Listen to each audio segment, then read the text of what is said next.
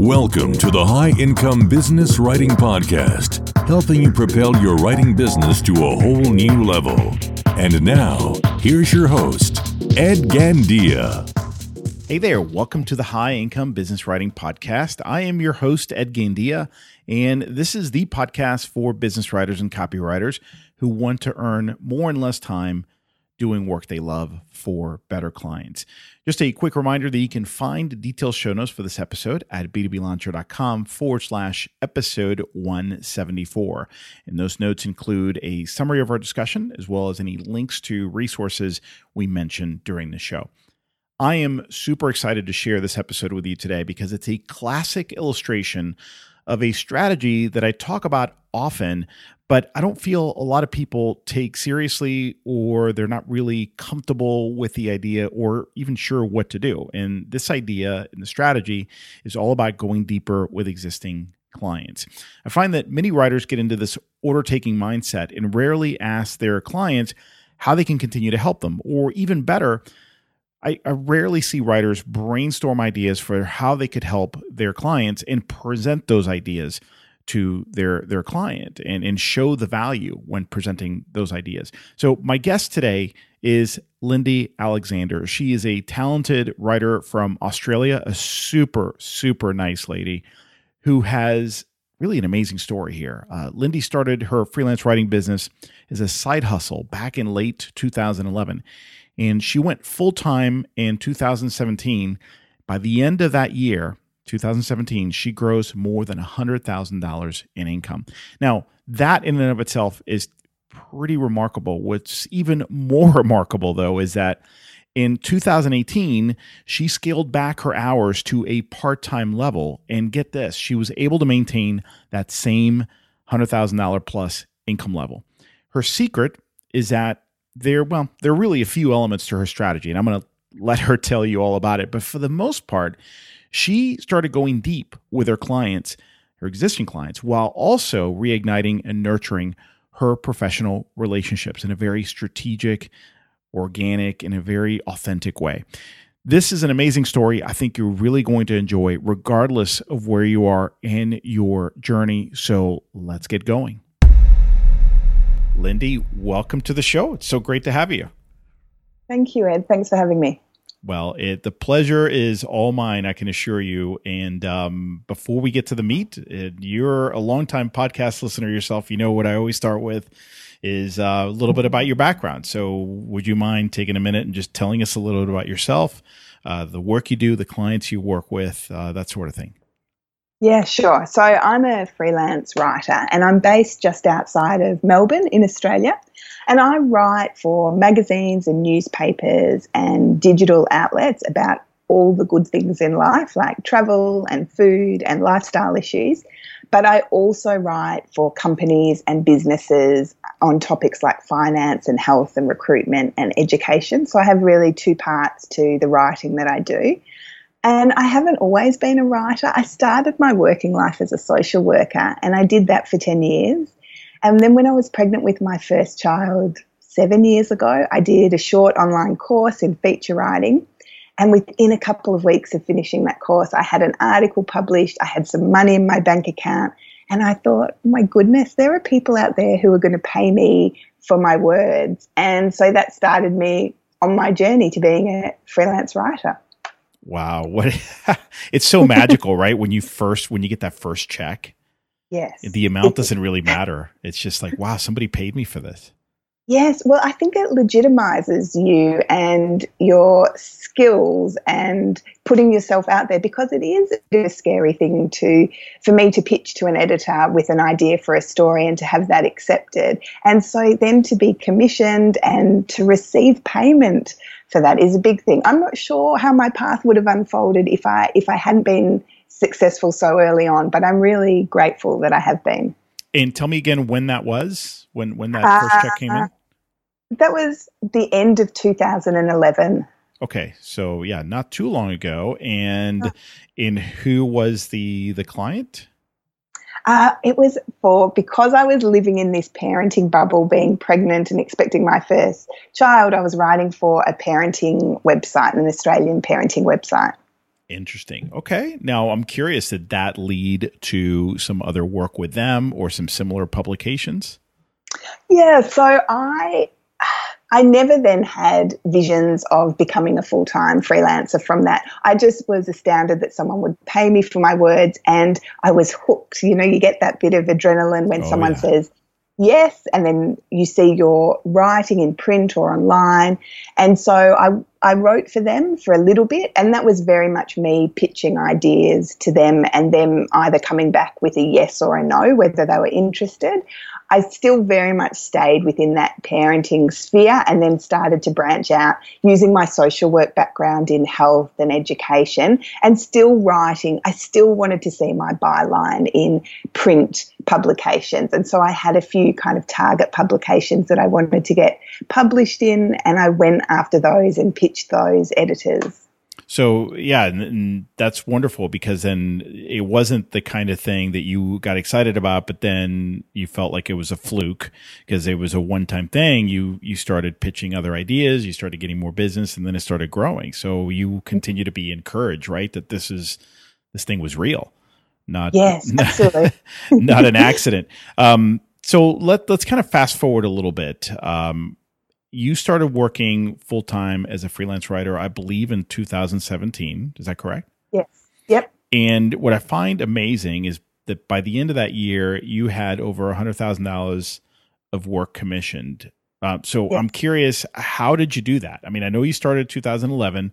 Seems like this was kind of a very gradual um, growth, but by the time you went full time, I'm curious, like, where were you right before you went full time? So how big was the increase? And how yes. were you able to get to that level so quickly? Okay, it, it was a huge increase. So um, so I'll give you a bit of background. So I've been doing it as a side hustle up until 20, well, the end of 2016, and I'd never thought about where it might lead me. Like I said before, I never really had a vision of becoming a full time freelancer because people had said to me how difficult it is, right? You hear about the starving artist mentality, and you hear about, especially within the newsstand side of things, about how publications are closing, rates haven't changed, there's more freelancers on the scene. And so I just took all of that in and never questioned it. So assumed that I couldn't really ever make a good living from being a freelance writer. But as time went on, I started to build relationships with editors and clients, and I was getting a bit busier. So at that time, I was at home looking after my kids, I was finishing a PhD, I was doing a little bit of social work, and I had this writing side hustle that I would work on in the evenings and on weekends. And suddenly the writing that's the thing that I looked forward to out of the work that I was doing. And I did start to wonder, could I do this? And so I, one, it was a couple of your episodes actually, Ed. It was one of your episodes with Jennifer Gregory and another one, with Kate Kordsmeier talking about how they had earned really good money from writing that made me think if other people are doing this, maybe I can too. It really emboldened me. Um, and so by the end of 2016, my partner and I had been having lots of conversations about it. And he said to me, You have to try. You have to see if you can make a living from writing. And so he became house husband for a year. And so it was his job in 2017 to cook and clean and look after our two kids. And my responsibility was to bring home all the bacon. Um, and so I did that by a number by doing a number of things. So at the end of 2016, I kind of sat down and looked at where I was at the most I had earned in any kind of month was maybe two thousand or three thousand dollars. So I didn't have enough to um, continue on in that way and still be able to pay our mortgage and do all the things we needed to do as a family. So I knew I really had to ramp up uh, my earnings. So the first thing that I did was make sure that I had a financial buffer because when you're freelancing, especially when you're writing for magazines and newspapers. It's like you're living in the past because you might pitch an idea for a story and then you might not hear back whether the editor is interested. You might get the commission, so they might say, Yes, go ahead. You write it, then you submit it. It might come back with edits or requests for edits, and then it might go for publication. And often for those print, especially print publications, you don't get paid until it's on the newsstand. And so for, and sometimes you don't get paid for up to 60 days after publication. So you can be waiting 6 or 8 months without getting paid. And so I knew it was crucial for me to have a financial buffer so that I could pay myself every fortnight, regardless of whether I had $200 coming in that week or $2,000 coming in. So that was the first thing that I did. I also set myself an income target. So I knew what I had to make each month to cover um, all our living. But I also knew what I wanted to, and I didn't really tell anybody. I mean, I told my partner, but I don't think I told anybody else that I had this aspiration of making $100,000, you know, to become the kind of six figure freelancer and I got I totally got sucked into that idea of being a six figure freelancer and that felt like a huge stretch to me. Um, I didn't know many people earning that much money or that spoke about it, and I definitely didn't know any writers, Australian writers, who were earning that kind of money. So, what I did was I made a simple Excel spreadsheet. Um, oh, and you can actually download that from my website. So I've got a simple Excel spreadsheet that you that I put in all all of my commissions. So I would write down the publication or the corporate client and then the amount. And I would set myself a target at the start of each month. Um, and at the start of January in 2017, I put down $9,000, which just seemed outrageous to me that I would put down such an incredible figure. But what really happened for me then was realizing that when I put down though that amount of what I wanted to hit by the end of the month, I realized that getting paid $75 an article or $200 an article that took me maybe five, six hours, it just wasn't going to work. And so I had to start looking for bigger jobs, higher paying jobs, and developing relationships. And so that's probably the, um, the third thing that I did in terms of ramping up my income was I really focused a lot on relationships. Um, one of the things that I did was I looked at the existing relationships I had with editors and clients, and I wondered if there was an opportunity there for more work. So sometimes I ask them, Are you looking for people to take on more work because I'm going full time next year and I'm going to have that capacity? But something else I did was one of the magazines that I write for um, so I had written a few times for the monthly magazine in Australia. I noticed that they were just about to launch a insert in one of the weekend newspapers, and I contacted my editor and said, "Are you going to be editing the insert?" Or is there a new editor? And she said to me, Oh no, there's a new editor. Let me introduce you. She, so she sent me this email introduction to the new editor. And then he um, commissioned me. He was there for 18 months and he commissioned me at least once a month to write an article for him. So there I had within the same masthead, if you like, but two different editors. And I had this internal um, kind of reference, if you like, that mm-hmm. really helped me and diversified my income.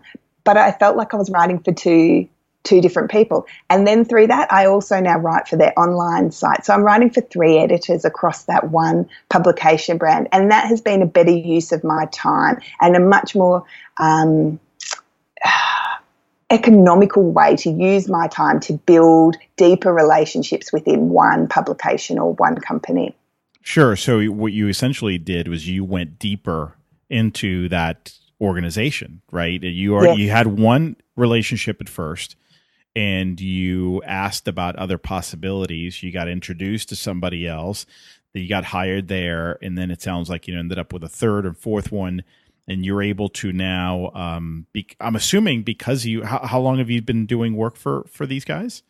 Oh, probably. I reckon now I've probably been doing it three years. Three years, three right? So you know their stuff really well. You know how they work. You know how they operate. Uh, you know the expectations. So I'm assuming you're able to maybe keep the fees the same, maybe even go up a little bit. But then your your time and effort going into each one has gone down. Is that is that an accurate exactly. assumption?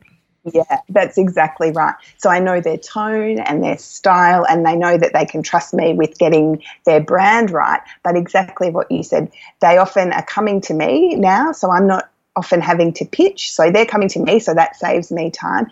And because I know what they're after, I can do that work really quickly. And so um, if I get a paid a per word rate or I get paid a project rate for an article, actually it works out as a really high hourly rate because I'm able to do that very quickly. Love that. Yeah, your internal hourly rate goes goes way way up. Um, yeah. So this is uh, this relationship is continued. What percentage of your income would you say this or total organization represents? So in 2017, I earned thirty thousand dollars from them, and um, I haven't run the figures for last year, 2018, but I think it would be a similar amount. So it's a it's a decent proportion, and I I think it's really important to have those different relationships within the organization. And look, of course, if that publication goes down, those editors are going to go down too. But I do feel that you're kind of steadying your ship a little bit by having different contacts within one organization. So if one person moves on, and editors, they do all the time, there's a bit of a um, revolving door that you have other people within that organization that you're not needing to start fresh every time. Absolutely. I love when my clients leave and go somewhere else. I usually stay with the uh, the original client and then I gain a new client a couple of months later.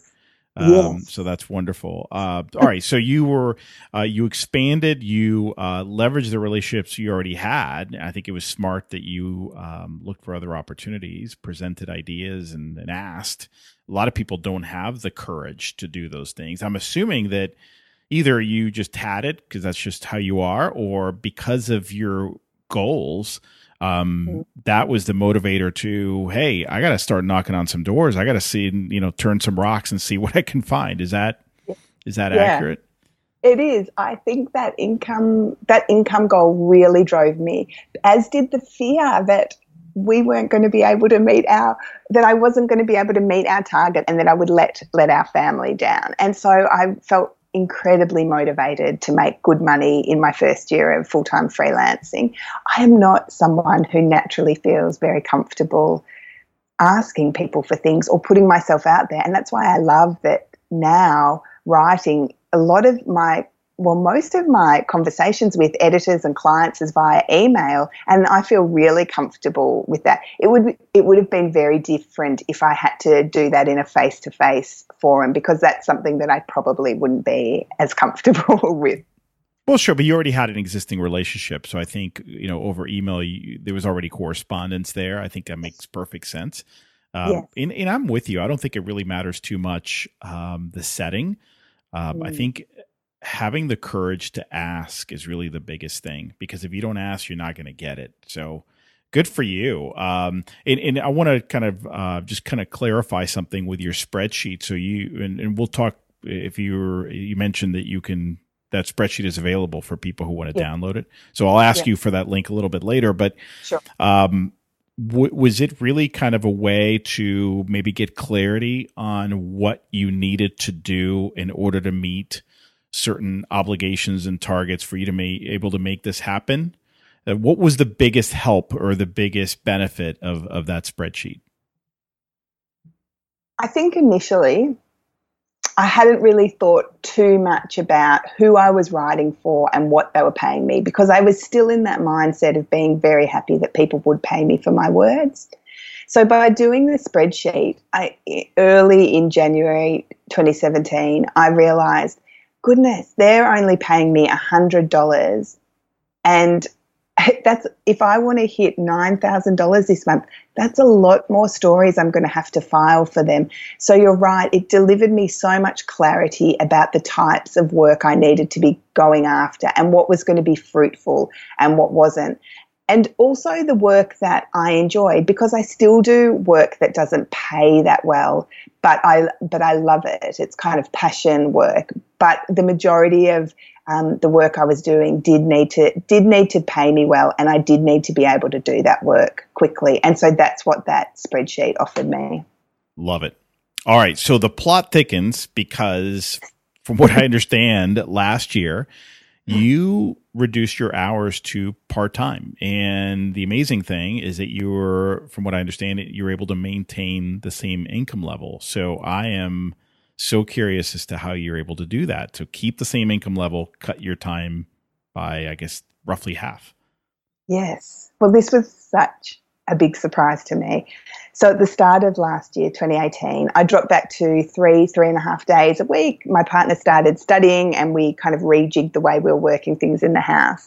And I had to think about what my income goals were. And I wanted to take the pressure off because it had been such a big year the year before. I thought realistically, maybe 60 or 70,000 would be a realistic target to hit. Um, but the but the, the end of last year, I had 120,000 worth of work commissioned. So what changed, or how did that happen? Was that I had more and more editors and clients coming to me with work, and so I had built such strong relationships. And because when you're working full time, you are available and you are in that headspace of consistently marketing yourself and reaching out to people. So I had built some excellent relationships in 2017. And I found that in 2018, those editors and those clients were coming to me with work rather than me pitching them. So I was still writing for that uh, magazine brand where I was writing for three editors. But I was also writing for a big business that has um, B2B customers and B2C customers. And so I started on the B2B side, writing articles for them. And then the same thing happened. I asked whether anybody else in the business uh, needed writers. Um, that content manager referred me to someone else. And so for the whole of 2018, I was writing for three different content managers within that business. And you know, they're kind of at the moment, they're the dream client for me because they're really pleasant to deal with. They give me very clear briefs, they pay well. And because I'm familiar with the topics, I have a bank of experts that I can call on for to interview for the um, stories I'm writing. And often those experts prefer to be uh, interviewed via email. There's it's very um, it's kind of straightforward content. So often with feature articles, you, you really need to sit down and talk to someone to get that color and depth for a story. These are very practical type of stories that I'm writing. So email is fine. So I can do the work really quickly. Um, and so sometimes for that client, my hourly rate would be 300 or $400 an hour because of those combinations. So I'd become more confi- efficient, but I also had really good relationships with great clients. And and I, I so many people just give me the eye roll when I tell them, "Oh yeah, there are so many opportunities where you can your internal hourly rate can be two, three, four hundred dollars an hour." And yes. um, they just completely don't believe it. So This is a wonderful example of how that can happen. Yeah. So yeah, it's yeah. absolutely. I would have been the, the same. I think I was reading blogs of some writers saying the same thing, and I thought, where are these opportunities? And I think I was waiting. I was waiting for the that kind of silver bullet, that moment of finding a coach or a blog or a website that told me where to find these high paying clients. And then I had this realization, oh no, I, I have to wade out into the depths because everybody um, that I knew was happy paddling in the in the shallows, and I was one of them too, thinking I don't know where these clients are. But once I went out into the depths, I thought actually there are so many opportunities. If you're providing quality work and you're good to work with, then there are so many opportunities for freelance writers. I think that's the interesting thing. I'm glad you you expanded on that idea because so many people take it literally and they think that you have to like these things are going to be advertised somewhere or that there's something specific you need to do. And in many cases I really feel that it's about first setting the intention hey, I want to have the kind of business where internally I'm earning, you know, $250 an hour or so. I think it really yeah. starts there. My world started changing when I set those intentions. Um, yeah. And then that becomes the compass. That becomes the, the, the, the guidepost that then leads you in the right direction. And, and you'll know it when you find it.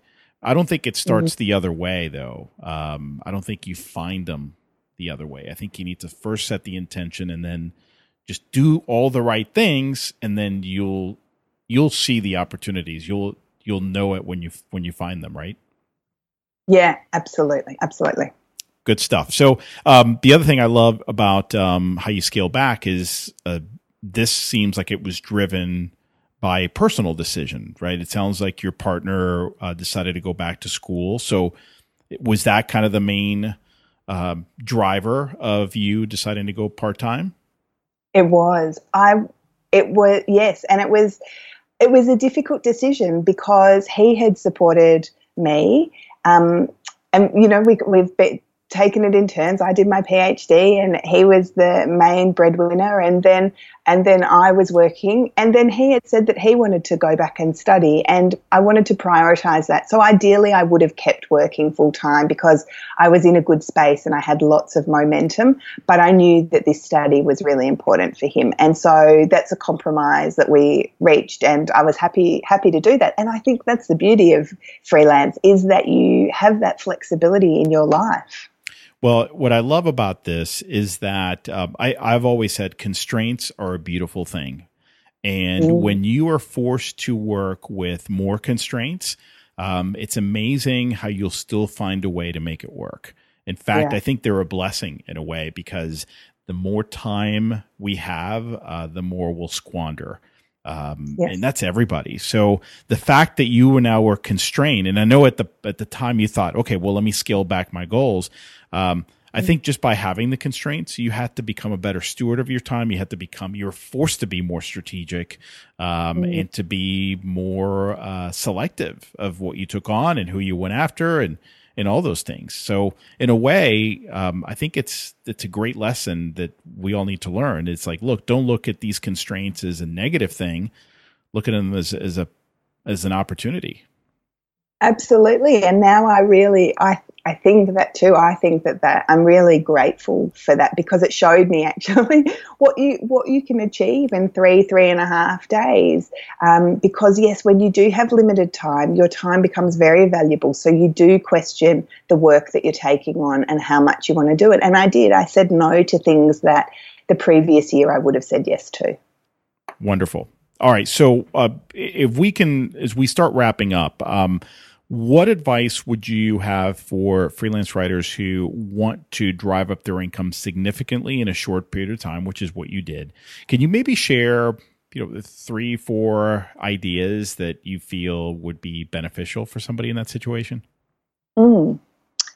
So I think the first thing to do is to reignite or nurture those relationships that you already have. I think that's something that lots of writers tend to gloss over is to forget the people that you've already worked for, that maybe you had an assignment for or you wrote a white paper for once and then they kind of fell off the radar and, and you haven't followed up. So I think going back to those people, reaching out to them, sending an email just to say hi, commenting on a LinkedIn post. If you come across a newspaper article or a journal article you think they're interested in, little things and authentic ways. I know that word gets used a lot, but I think it's just about genuinely reconnecting with people. Never really, I never, um, my contact with editors and clients, I always try to be as um, genuine, I guess, as possible. And so if I don't feel like doing it or it doesn't feel real or authentic, then I then I don't do it. But that to me has been a really valuable source of um, finding work relatively quickly is by reaching out and touching base with people that I've already written for. I think also there's a tendency, I definitely have this tendency, is that when you get busy, all your marketing efforts drop off. Um, and so even when I have been drowning in work, I, I still think you have to have an eye on the future months. I don't have any recurring income. I'm not in any retainers. So even though I've got those great relationships with those clients and editors that I spoke about, each month my income goes back to zero and I have to work my way back up to 8,000 or $10,000 a month. And so I learned really quickly that you have to keep on stoking that fire. You have to keep marketing and prospecting and have that eye of thinking, what happens if these anchor clients fall away? Am I going to be okay? Have I diversified enough? Mm-hmm. Uh, so, I, and I think that's quite a simple thing to do. Um, uh, one of the things I think, which is what you mentioned, Ed, is that idea of having constraints. And I think limiting yourself in that way, but I think constraints is a better word, is really important. Um, I think lots of people think about needing to have a niche, and I'm probably one of the few writers that think that you don't necessarily have um, have to have a niche as a freelance writer. But I think if you're trying to ramp up your earnings in a short amount of time, it's really great to constrain yourself or limit yourself at least initially. Otherwise, your attention can go in so many different directions. Like you could write about health or you could write about finance. I think it's about picking a thing and really diving deep and pursuing that and doing all the things that you need to do, sending out LOIs, connecting with people on LinkedIn, researching companies in that area and exhaust that area before moving on to the next one. Um, and I think, I know this sounds a bit funny, but I think there are ways to increase your luck. Um, when I was in, when at the end of 2017, I kept saying to people, I have been so lucky this year. Um, you know, I've been lucky to be on Twitter at just the right time to see an editor's call out, or I've been so lucky to have a freelance friend who recommended me to an editor. And I noticed that the word luck came up again and again. And then I came across this article. Um, I think I'll have to check for you, but I'm pretty sure it's by Richard Wiseman. It's from the early 2000s, so it's old now, but it's about the science of luck. And I won't go into it, but it's this 10 year, um, I think it's a 10 year empirical study that talks about the nature of luck and that people can shape their own good fortune. And one of the things that he talks about in that article is that lucky people consistently encounter chance opportunities and take advantage of them, whereas unlucky people don't. Um, and so he gives this example of doing an experiment with people who had identified themselves as either lucky or unlucky. And he asked these two groups of people to look to look through a newspaper and count the number of photographs uh, inside the newspaper. And so, and on average, unlucky people took, I think they took about two minutes to count all the photographs, and the lucky people took seconds. Wow. And so yeah. they became and, very and attuned to to to that. And so what happened was on the second page of the newspaper, there was a message in huge block letters that said, Stop counting. There are 43 photographs in this newspaper.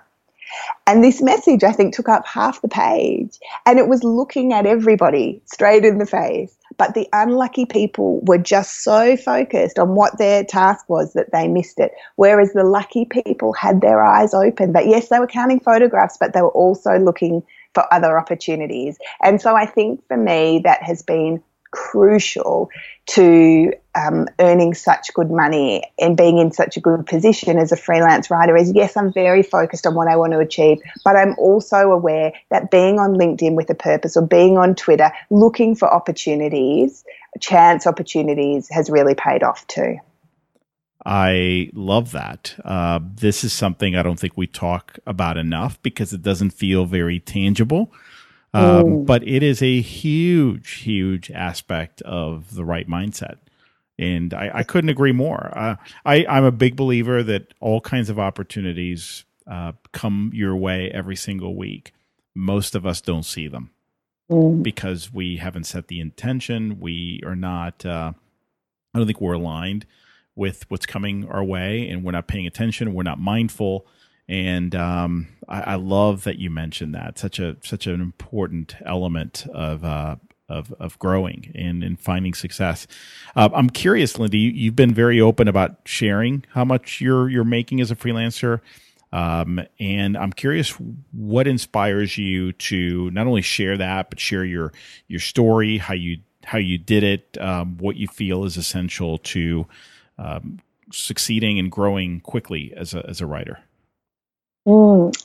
I'm, I'm, I have to say that I'm not someone who is very comfortable talking about money. I know that must sound very funny after we've been talking about money. And when you read my blog as well, I'm talking really openly about how much I earn. But I do think it's important to change the conversation around money. And I remember listening to Jennifer Gregory on your podcast talking about how much she earned and how she felt that writers should be transparent or at least start to talk about money because actually I feel like it's questions where all writers are throwing around to each other. How much should I charge? Is this a fair rate? Um, should I work for free? We're talking about money all the time. Um, and so I started a little blog at the start of 2017 with the idea that I wanted to be helpful and useful to other freelance writers. And I didn't set out to prove that you could earn a great living. Um, and I wasn't sure it was possible. And I just started talking about my income spreadsheet, and people were interested in it. And the first few, at the end of each month, I do um, a monthly roundup and I talk about how much I've been commissioned. And at the first, at the start of 2017, I was really coy about sharing it. I just wasn't sure that I wanted to put myself out there. I'm naturally quite a private person. I, I wasn't sure of the implications of talking about money so openly. And so I kind of skirted around the issue the first few months and talked about hitting my income target or not hitting it, but I never said figures. And then I realized more and more as the year went on that I was talking about yes, you can earn a really good income from writing. And I thought I have to put um, my money where my mouth is because for some people, earning a good income from freelance writing might be $2,000 a month, but for others, that figure much, might, might be much more. And so I felt like I needed to be transparent. And so I started putting um, what I earned there. And I have to say, people, I get emails every week from people saying how much they appreciate it. I still, before I press post, I still have a bit of a mini heart attack about doing it because it feels really exposing to do that. Well, uh, that that does take a lot of courage, and you know, I know that I would be fearful about um, maybe revealing too much, or you know, is there a risk here? Am I people going to see me differently? Uh, what kind of criticism would I get? Did, I was never taught to to dis, you know disclose this yeah. information. Um, I, so of course I got to ask you, where can we take a look at the stuff? So where can we read your blog? Where can we look at your monthly reports? And of course that spreadsheet that you mentioned earlier, uh, that was so helpful to you. Where can we uh, download a copy of that? Yep. So the best place to go to is the Freelancers Year. So www.thefreelancersyear.com and you'll find everything there. And just to search for the spreadsheet, if you just go to the little search icon and type in Excel spreadsheet, that'll bring it up for you. Perfect. Well, we'll make sure to include a link uh, to your to your blog in the show notes. And uh, Lindy, this is this has been a very inspirational conversation. I just uh, really appreciate your openness and your genuine spirit. And um, I'm so, so happy for you and what you've been able to accomplish. It uh, just, yeah, just makes me smile. Oh, thank you. And I really do. I do have to say thank you because, as I said, your podcast was so instrumental in me starting this kind of freelance journey where I felt like I can make a living from it. So thank you. Oh, it's I'm I'm happy that uh, that it was helpful, and uh, I wish you all the best. And again, thanks for for coming on the show. Thank you so much. The High Income Business Writing Podcast is a production of B2B Business Launcher. Learn more at b2blauncher.com.